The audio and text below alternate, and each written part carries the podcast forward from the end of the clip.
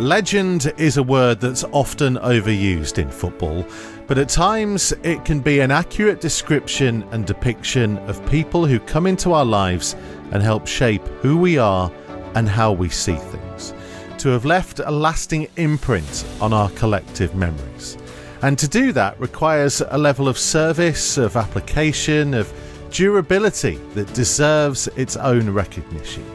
And so recently, Wolves created the 300 Club to honour those whose contributions are amongst the greatest this great club has seen. Inductees and the families of those no longer with us were invited to a special reception at Molineux to meet each other, to share stories, and to celebrate.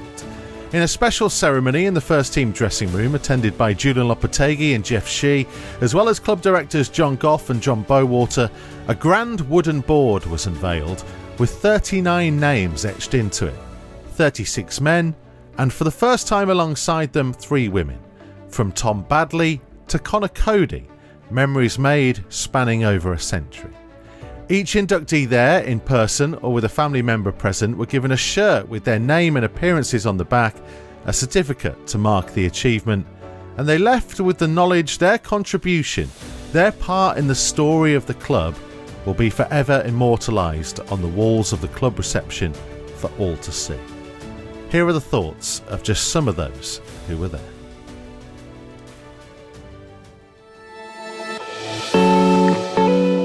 My name's Amber Quick.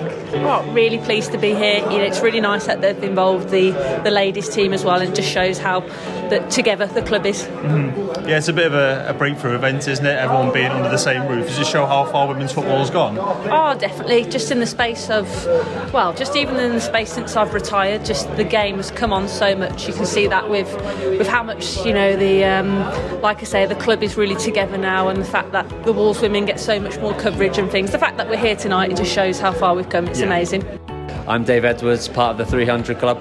When I got the invite and found out I was doing this, I thought it was such a special thing to put yourself into the fabric of the football club that you've been here for that long, and it's going to be sort of something that's going to be in and around Molineux for a long, long time. So to surpass my generation and go into my children's and grandchildren's to, to see my name in amongst sort of all those legends, yeah, it's very, very special.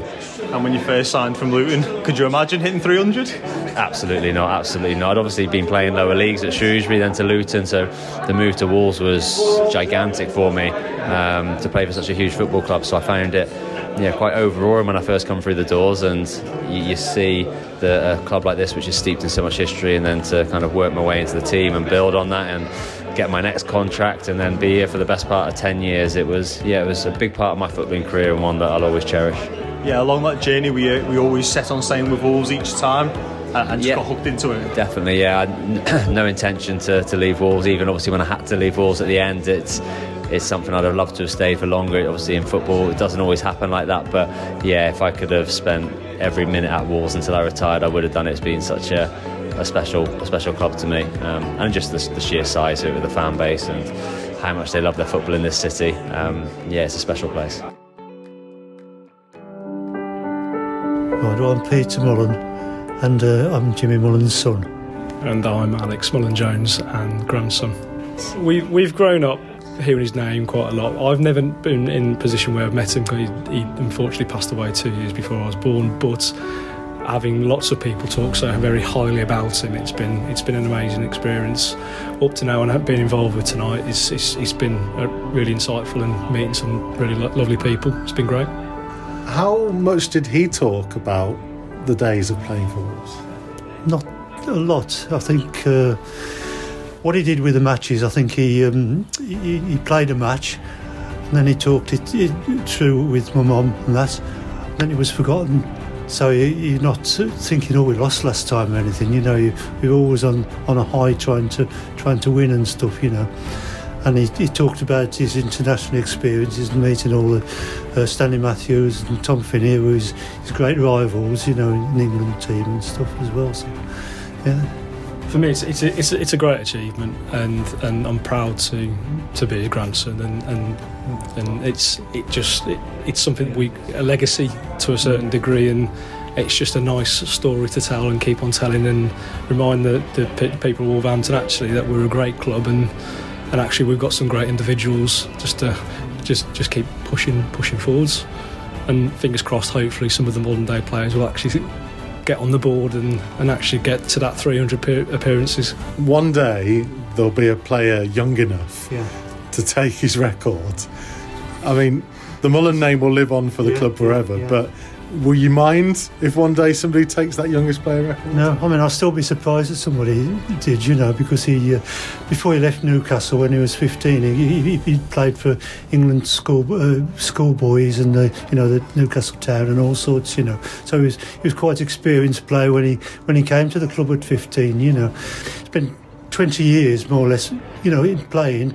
And at, at top level, it must be a heck of a stress to do that. I realise now, you know, that uh, but he, he never complained. He was always very quiet about it, you know. And the team and the club were number one for him all the time.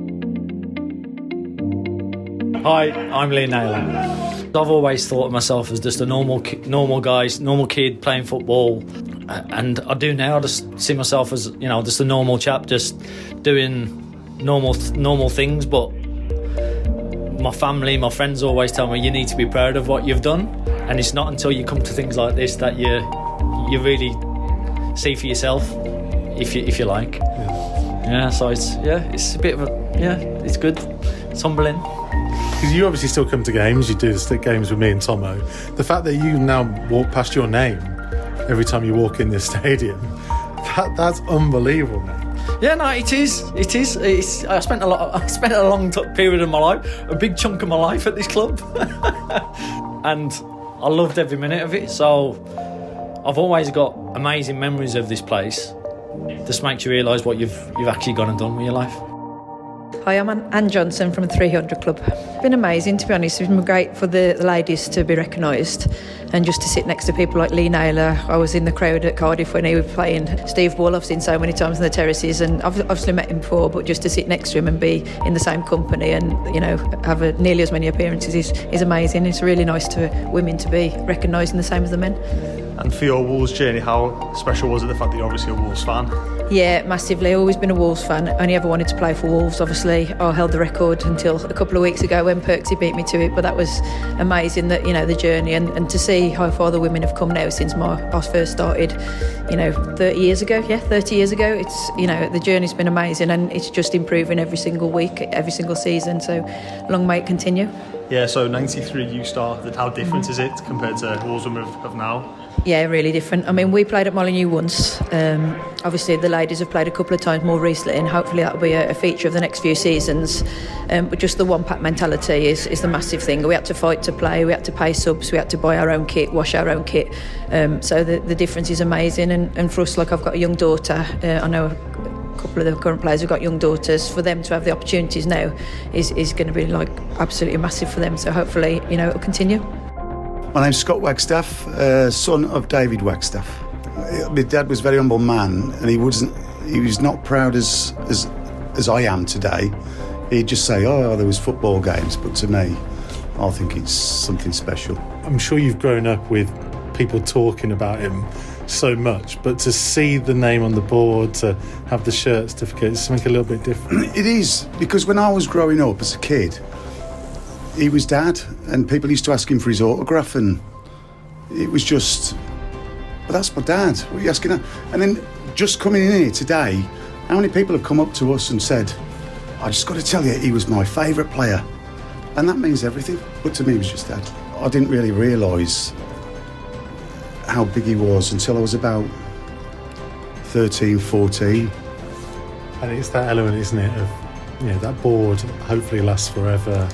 Yeah, It's, it's, and- it, there's a, there's actually a lasting thing. Yeah, and I don't think that over the, because of the way that football is now, that not many names will be added to that like there was in the previous decades. So I can't see it getting much bigger.